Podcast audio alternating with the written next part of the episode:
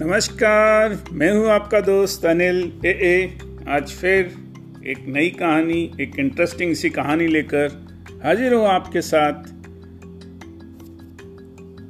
ये कहानी एक शहर की है।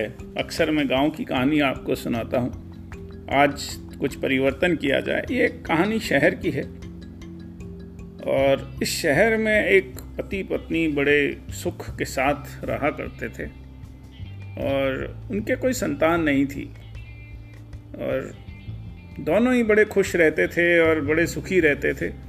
जो पत्नी थी वो बहुत ही फुल ऑफ एनर्जी थी और बहुत ही एंथुजियास्टिक थी। उनको बहुत शौक़ था अपने बाल बनाने का, मेकअप करने का, तरह तरह के कपड़े पहनने का। बहुत शौक़ था उन्हें अपने जीवन को पूरी तरह जीने का और बहुत ही दोनों पति पत्नी बड़े खुश रहते थे।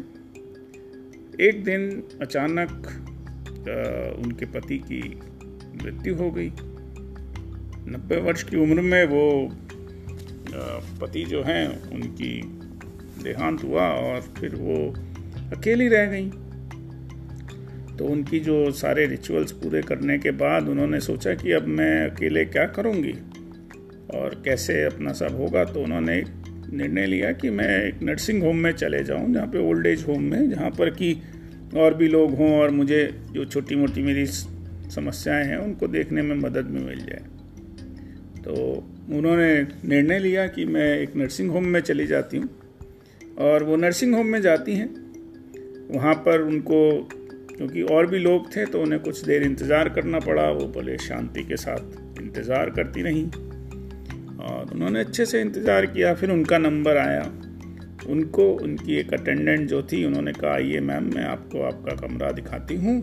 और वो चलते चलते उसने, जो अटेंडेंट थी, उन्होंने उन बुज़ुर्ग महिला को उनके कमरे का वर्णन दिया कि ये इतना बड़ा है कमरा और इसमें ये सामान है और इस तरह से लेड आउट है और ये फर्नीचर है, ये सामान अवेलेबल है।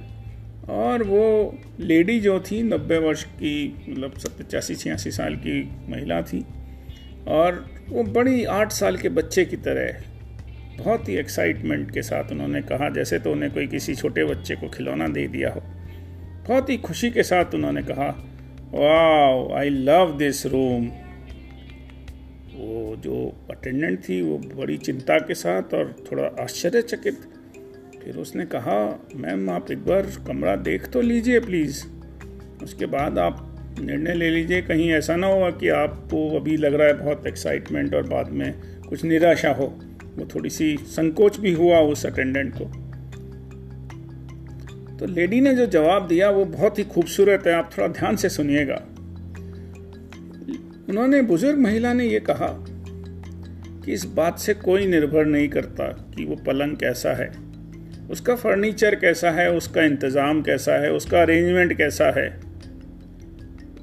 जो फर्नीचर के अरेंजमेंट से और बेड के अरेंजमेंट से मेरी खुशी पर कोई फ़र्क नहीं पड़ता है, पर जिस चीज़ से फ़र्क पड़ता है वो मेरे दिमाग में, मेरे मस्तिष्क में, मेरे विचारों में किस तरह से अरेंजमेंट हुआ है उससे फ़र्क पड़ता है। बहुत ही खूबसूरत बात कही उन्होंने कि बाहर का जो एनवायरनमेंट है वो खुशियाँ नहीं देता है। खुशियाँ आप और आपके जो विचारों का अंतर्द्वंद है वो आपको खुशियाँ देता है। आप कितना खुश रहेंगे वो आपके ऊपर निर्भर है। खुश रहना और खुश ना रहना भौतिक सुविधाओं और संसाधनों पर निर्भर नहीं करता है, बल्कि अपने विचारों की श्रृंखला और उसको हम किस तरह से अपने काबू में रख पाते हैं और अपने हिसाब से रह पाते हैं वो ज़्यादा निर्धारित करती है। तो इस कहानी से बस ये छोटी सी सीख मिलती है कि हाँ, हमारे पास सामान बहुत हो सकते हैं और कभी वो अंतहीन भी हो सकते हैं कि लालसाएं जो हैं और जो इच्छाएं हैं वो कई हो सकती हैं। पर अगर हम अपने विचारों को, अपने सोच को पॉजिटिव रखें तो शायद हम बहुत कुछ अच्छा कर सकते हैं।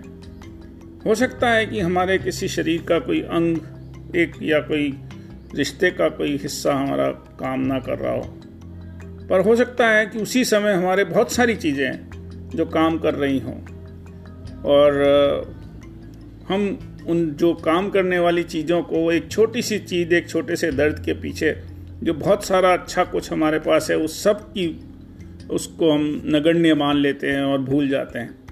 तो मेरी बस इतनी सी रिक्वेस्ट है, इतनी सी दरख्वास्त है कि खुश रहिए, जो आपके पास है जैसा है वो सब ठीक है, पर अपने विचारों को और अपनी सोच को पॉजिटिव करिए और धन्यवाद कीजिए जो आपके पास है। शायद लाखों करोड़ों लोगों के पास ऐसा कुछ भी नहीं है जो आप वो शायद लोगों के लिए सपने हो जो आप सबके पास है। फिर मिलेंगे, मैं हूँ आपका दोस्त ए अनिल। आज की कहानी में इतना ही। नमस्कार।